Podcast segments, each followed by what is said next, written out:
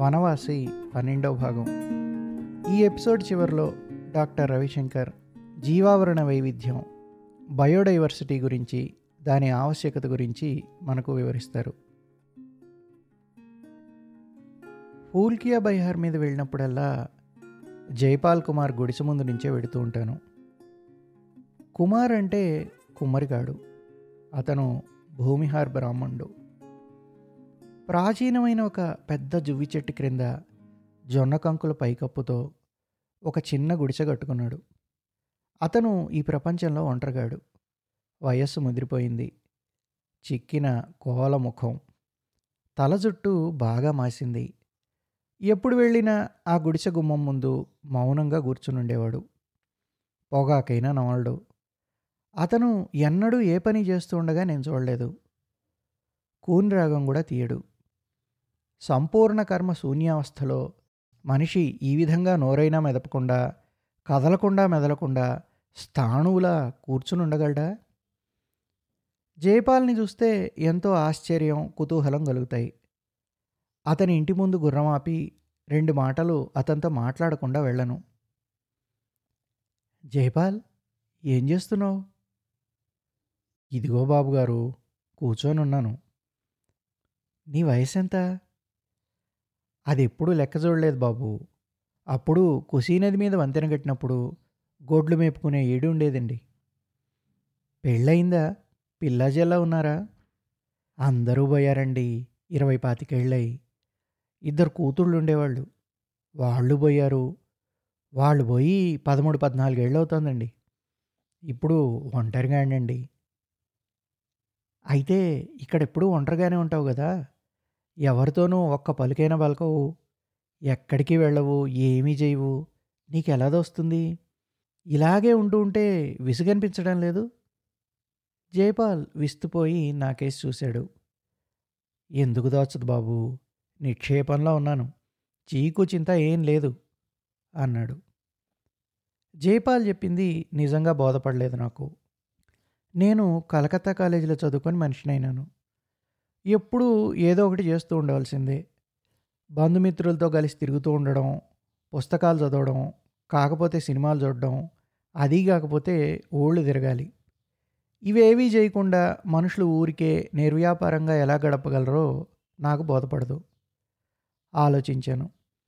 ఈ ప్రపంచంలో ఎన్నెన్నో మార్పులు వచ్చాయి లోకం ఎంతగానో మారిపోయింది. ఇరవై ఏళ్ళ నుంచి లోకంలో సంభవిస్తున్న పరిణామాలు ఇతనికి ఎంతవరకు తెలిసుంటాయి? గుడిసె గుమ్మం ముందే నోరు మెదపకుండా కూర్చుని సంవత్సరాల తరబడిగా కాలం గడిపివేస్తున్న జైపాల్కి ఏపాటి సమాచారం చెవినబడి ఉంటుంది? నేను బాగా చిన్నతనంలో చిన్న స్కూల్లో చదువుతున్నప్పుడు జైపాల్ ఇదే మాదిరిగా కూర్చునే ఉండాలి. నేను బీఏ పాస్ అయినప్పుడు ఇలాగే కూర్చుని ఉంటాడు నా జీవితంలోనే చిన్నవి పెద్దవి ఎన్నో సంఘటనలు నాకే ఆశ్చర్యకరమైన విషయాలు జరిగిపోయాయి. వీటిని దృష్టిలో పెట్టుకుని జయపాల్ ఏకాంత నిర్వికార జీవనంలో గతించిన కాలం గురించి ఆలోచిస్తున్నానన్నమాట. జయపాల్ ఇల్లు గ్రామానికి మధ్యలోనే ఉంది. అయినా ఇంటి చుట్టూ ఖాళీ ప్రదేశం జొన్న చేలు ఉన్నాయి. దగ్గరలో ఇళ్ళు లేవు. పూల్కియ బొత్తిగా క్షుద్ర గ్రామం. అక్కడ పది పదిహేనేళ్ళ వాళ్ళు నివసిస్తున్నారు. అందరూ అడవిలో పశువులు మెప్పుకునేవాళ్ళే రోజంతా పాటుపడతారు సంధ్యవేళకి ఎండు కంపలు మంట వేసుకుని ఊరివారంతా చుట్టుచేరి కబుర్లు చెప్పుకుంటూ కూర్చుంటారు. తెలకపిండి తింటూనో మద్య ఆకులు చుట్టలు చుట్టి ధూమపానం చేస్తూనో ఉంటారు. పొగాకు వేసుకుని హుక్కా పీల్చే అలవాటు ఈ దేశంలో తక్కువ. ఎవ్వరూ జైపాల్ దగ్గర చేరి మాట్లాడడం మాత్రం నేనెన్నడూ చూడలేదు. జైపాల్ని జీవయాత్ర ప్రభావం కొంత నలుపక్కలా ఉన్న బాధాబంధన ప్రకృతి ప్రభావం కొంత నన్ను కూడా క్రమక్రమంగా లోబర్చుకుని జయపాల్ మాదిరిగానే నిర్వికార నిరాసక్త నిస్సంగ మనస్తత్వం నాలోనూ పరిణమిస్తోంది. అంతేకాదు ఏవి ఇంతవరకు మనసుకెక్కలేదో అవి ఇప్పుడు బోధపడుతున్నాయి. దీని ఫలితంగా ఈ విశృంఖల అరణ్య ప్రాంతం ఘనశ్యామల ప్రకృతి అంటే ఎంత అనురక్తి ఏర్పడిందంటే కార్యావసరం వల్ల ఒక్కరోజు పూర్ణియా కానీ ముంగేరు కానీ వెళ్ళి ఉండవలసి వస్తే ప్రాణం కొట్టుకుపోతుంది. మనస్సు ఉండబట్టదు. మళ్ళీ ఎప్పుడెప్పుడు అడవిలోకి వెళ్ళిపోతాను ఎప్పుడు తిరుగుతాను అనిపించేది. మళ్ళా ఆ ఏకాంతంలో ఆ పూర్ణజ్యోత్స్నాకాంతుల్లో దిగంతాలకు వ్యాపించిన వైశాఖ మాసపు కాలమేఘాల నీడల్లో నక్షత్రమయమైన ఆ నిధాగ నిశీధుల్లో మొనకలు వేయగలను అనిపిస్తుంది. తిరిగి వచ్చేసేటప్పుడు సభ్యజన నివాసాలను వెనక దూరంలో వదిలొచ్చి ముకుంద చాకలాదార్ పాతిన తుమ్మబాదు సరిహద్దు దాటి మా అడవి సరిహద్దులో వచ్చి పడగానే దూర పరివ్యాప్తమైన నిబిడ శ్యామాటవి పచ్చని పొదల మైదానాలు విశృంఖల ధాత్రి ప్రకృతి అన్నీ ఒక్కసారిగా క్షణంలో నా హృదయంలో నిండిపోతాయి. ఎంత చిక్కని వెన్నెలో అంత ఎముకలు కొరికే చలి పుష్యమాసపు ఆఖరి రోజులు. నా కచేరీ నుంచి లవటోలియా కచేరీ తనిఖీ చేయడానికి వెళ్ళాను. లవటోలియా కచేరీలో రాత్రి వంట పూర్తయి అందరి భోజనాధికాలు అయ్యేసరికి రాత్రి పదకొండు గంటలవుతోంది. ఒక రోజున భోజనం ముగించుకొని వంటగదిలో నుంచి బయటకు వచ్చి చూసేసరికి ఆ రాత్రి వేళ అంత కఠోరమైన చల్లోనూ మంచు కురిసే ఆరుబొయ్యల్లో ఎవరో ఒక స్త్రీ పుచ్చపువ్వులా మెరిసిన వెన్నెల్లో కాంపౌండ్ గోడ దగ్గర నిలబడింది. పట్వారీని అడిగాను అక్కడెవరూ నిలబడింది? అని. ఆమె కొంత అని చెప్పాడు పట్వారి. తమరు వచ్చిన కబురు విని నిన్న వచ్చి నాతో అంది మేనేజర్ బాబు వచ్చారు. వారి విస్తట్లో మెతుకులు ఏరుకుంటాను. నా బిడ్డలకి చాలా ఇబ్బందిగా ఉంది అని. సరేనన్నానండి. నేను మాట్లాడుతూనే ఉన్నాను. ఇంతలో మా చౌకీదారు నా విస్తర్లో విడిచేసిన అన్నము మిగిలిపోయిన చేప మొక్కలు విస్తర్లో కెలికి విడిచిన కూర మెతుకులు అడుగున మిగిలిన పాలు మెతుకులు అన్నీ తీసుకొచ్చి ఆమె తెచ్చుకున్న పళ్ళెంలో పడేసి వెళ్ళాడు. ఆమె అది తీసుకొని వెళ్ళిపోయింది. అప్పుడు పది రోజుల దాకా లవటోలియా కచేరీలో ఉన్నాను. ప్రతిరోజు రాత్రి చూసేవాడిని గచ్చుబావి పక్క ఆమె నా ఎంగిలి మెతుకుల కోసం అంతరాత్రి దాకా భయంకరమైన చలిలో ఆరు బయ్యల్లో ఒంటిపై ఏకవస్త్రంతో అలా నిలబడి ఉండేది. రోజు చూస్తూ చూస్తూ ఒకనాడు కుతూహలం కొద్దీ పట్వారీని అడిగాను. రోజు అన్నం తీసుకుపోతుందే? ఆమె ఎవరు ఈ అడవిలో ఎక్కడుంటుంది? పగలెన్నుడు కనబడదే అని చెప్పి పట్వారి చెబుతాను బాబు అన్నాడు. గదిలోనే సాయంకాలం నుంచి కర్రమాన్ ఒకటి వేసి మంట వేశారు. దాని పక్కనే కుర్చీ వేసుకుని చాలాసేపటి దాకా జమా లెక్కలు కూడుతూ కూర్చున్నాను. భోజనం అది ముగించుకొని ఇవాళ చాలానే పనిచేశాను ఇంకా చాలు అనుకున్నాను. కాగితాలన్నీ మడిచిపెట్టి పట్వారీ చెప్పేది వినడానికి కూర్చున్నాను. అతను ఇలా చెప్పుకుపోయాడు. పదేళ్ళ ముందు ఈ ప్రాంతంలో దేవీసింగ్ రాజపుత్రుడి పేరు మోగిపోయేదండి. అతని పేరు చెప్తే ఈ దేశంలో ఉండే గంగోతాలు రైతులు పసుల కాపర్లు అంతా గడగడలాడిపోయేవాళ్ళు. దేవీసింగ్ వృత్తి ఏమిటంటే ఇక్కడ జనానికి పెద్ద పెద్ద వడ్డీలకి డబ్బు అప్పు ఇవ్వడం. ఆ పైన దౌర్జన్యంగా అసలు ఫాయిదాలు వసూలు చేయడం. అతని వద్దీలో పది మంది దాకా గూండాలు పహారాదారులు ఉండేవాళ్ళు. ఇప్పుడు రసవిహారీ సింగ్ ఎలాగో అప్పుడు దేవిసింగ్ అలాగా. దేవిసింగ్ జౌన్పూర్ జిల్లా నుంచి వచ్చి పూర్ణియాలో స్థిరపడ్డాడు. డబ్బప్పిచ్చి జబర్దస్తి చేసి ఈ దేశంలో ఎంతమంది గంగోతాలు ఉన్నారో అందరినీ పిడికిట్లో పెట్టుకుని పీల్చి పిప్పి చేశాడు. ఈ దేశం వచ్చిన ఏడాదికి అతను ఒకసారి కాశీ వెళ్ళాడు. అక్కడ ఒక బాయిజీ ఇంటికి పాట వినడానికి వెళ్ళాడు. ఆమెకి పద్నాలుగేళ్ళ ఒక కూతురుంటే ఆ పిల్లతో ఇతనికి సంబంధం కలిసింది. ఆ తర్వాత ఆ కూతురుని తీసుకుని పారిపోయి వచ్చేసాడు దేవిసింగ్ వయసు అప్పుడు ఇరవై ఏడో ఇరవై ఎనిమిదో ఇక్కడికి వచ్చాక దేవిసింగ్ ఆమెను పెళ్ళి చేసుకున్నాడు. కానీ బాయిజీ కూతురని అందరికీ ఎప్పుడైతే తెలిసిపోయిందో అతని జాతి వాళ్ళందరూ అతనితో భోజనాలు అవి మానివేసి వెలివేశారు. డబ్బున్న దర్పంతో అతడవేమీ లెక్కబెట్టలేదు. తర్వాత గొప్పలకు పోయి అనవసరపు ఖర్చులు చేసి ఈ రసవిహారీ సింగ్తో తగులాడి కోర్టులకెక్కి దేవీసింగ్ చివరికి అంతా కడిగేశాడు. ఇప్పటికీ నాలుగైదేళ్ళయింది చచ్చిపోయి. అతని భార్యే ఈ కొంత. ఒకప్పుడు ఆవిడ లవటోలియా నుంచి ముత్యాల జాలర్లు వేసిన పల్లకీలో కుసీ కల్బరియా నదుల సంగమంలో స్నానం చేయడానికి వెళ్ళేది. పలహారానికి బికనీర్ నుంచి తెప్పించిన పటిక బెల్లమే తినేది. ఇప్పుడు ఈ దుర్దశ. ఇంకో చిక్కేమిటంటే బాయిజీ కూతురు అని చెప్పి ఇక్కడ అందరికీ తెలిసినందువల్ల ఆమెకి ఇక్కడ కులం జాతి లేవు. భర్త తరఫు ఆత్మీయులైన రాజపుత్రులు దగ్గర చేరనివ్వరు. ఈ దేశపు గంగోతాలు చేరనివ్వరు. పొలాల్లో గోధుమ కోసేసిన తర్వాత మిగిలే మొక్క మొదళ్ళతో బుట్టలల్లి చేలమ్మటి తిరిగి తిరిగి గింజలేరు తెచ్చి ఏడాదికి మాసము రెండు మాసాలు పిల్లలకి అర్ధాకలిగా వండి పెడుతుంది. అంతేగాని చేయి జాప్ ముష్టడగ్గా ఎప్పుడూ చూడలేదండి. తామరు వచ్చారు జమీందార్ గారి మేనేజర్ బాబు. రాజుతో సమానం. మీ దగ్గర ప్రసాదం తీసుకోవడానికి ఆమెకు అవమానం లేదండి. ఆమె తల్లి ఆ బాయేజీ తర్వాత ఎప్పుడు ఆమె జాడ కనుక్కోలేదా? అదేం కనుక్కోలేదనుకుంటానండి. ఈమె కూడా తల్లి కోసం చూడలేదు. అలాగే అగచాట్లు పడుతూ పిల్లలకి పెడుతుంది. ఇప్పుడు ఏం చూశారామని? ఒకప్పుడు ఎంతో అందంగా ఉండేదండి. అటువంటి రూపం ఈ దేశంలో ఎక్కడా ఎవరిలోనూ కనబడదండి. ఇప్పుడు వయసు ముదిరిపోయింది. వితంతు అయిన తర్వాత దుఃఖాల వల్ల కష్టాల వల్ల ఇప్పుడు ఆ అందమే పోయిందండి. చాలా మంచిది నెమ్మదైందినండి కానీ ఇక్కడ ఆమెనెవరూ చూసేవారు లేరు.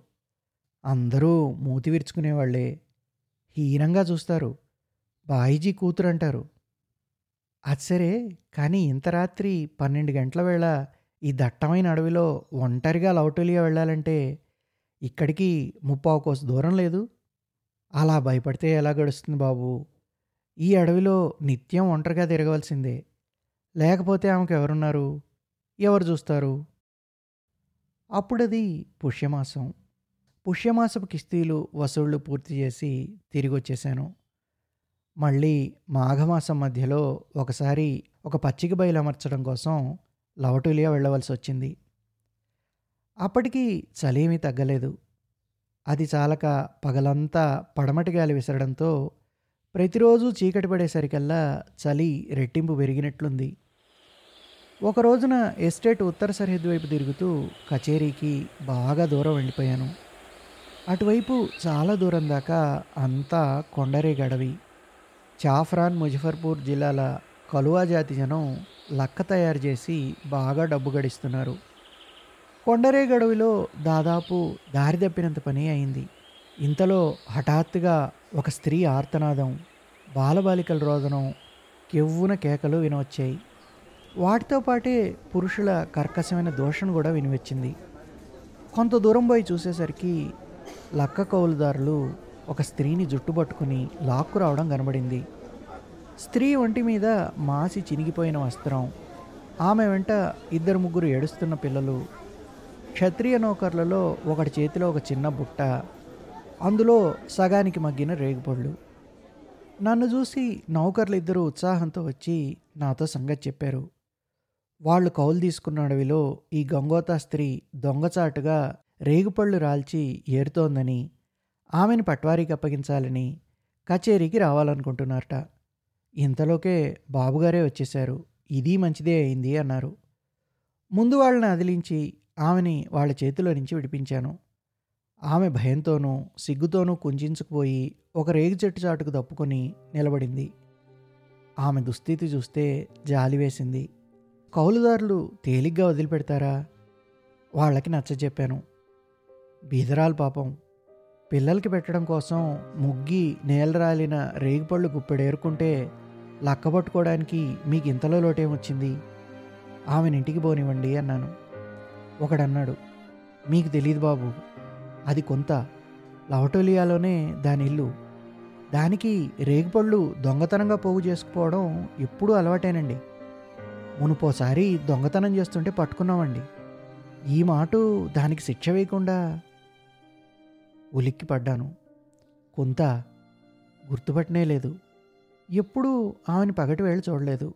రాత్రే తప్ప వెంటనే కౌలుదారులను అదిలించి ఆమెను విడిచిపెట్టించాను. పాపం ఆమె సిగ్గుతో కుంగిపోయి పిల్లల్ని వెంటబెట్టుకొని ఇంటికి తిరిగి వెళ్ళిపోయింది. వెళ్ళే ముందర రేగుపళ్ళ బుట్ట కొంకి కర్ర అక్కడే పడేసి వెళ్ళింది.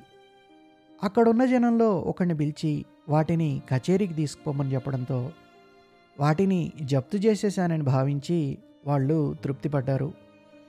కచేరీ చేరగానే పట్వారీని పిలిచి మీ దేశం ప్రజలకి బొత్తిగా హృదయం లేదోయ్ అన్నాను. పట్వారి చాలా నొచ్చుకున్నాడు. బన్వారీ పట్వారి మనిషి మంచివాడు. ఈ దేశస్థులతో పోలిస్తే అతనే దాక్షిణ్యపరుడు.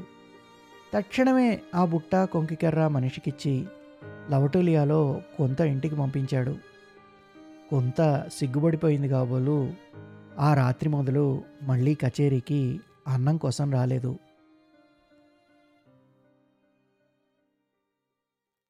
ఈ బయోడైవర్సిటీలో there are three types of biodiversity biodiversity at three levels basically genetic diversity species diversity and ecosystem diversity genetic diversity అంటే ఇప్పుడు ఫర్ ఎగ్జాంపుల్ ఒక స్పీషీస్లో ఉండే డైవర్సిటీనే జెనెటిక్ డైవర్సిటీ అంటారు. హ్యూమన్ బీయింగ్స్లో ఒకరిలాగా ఇంకొకరు ఉండరు.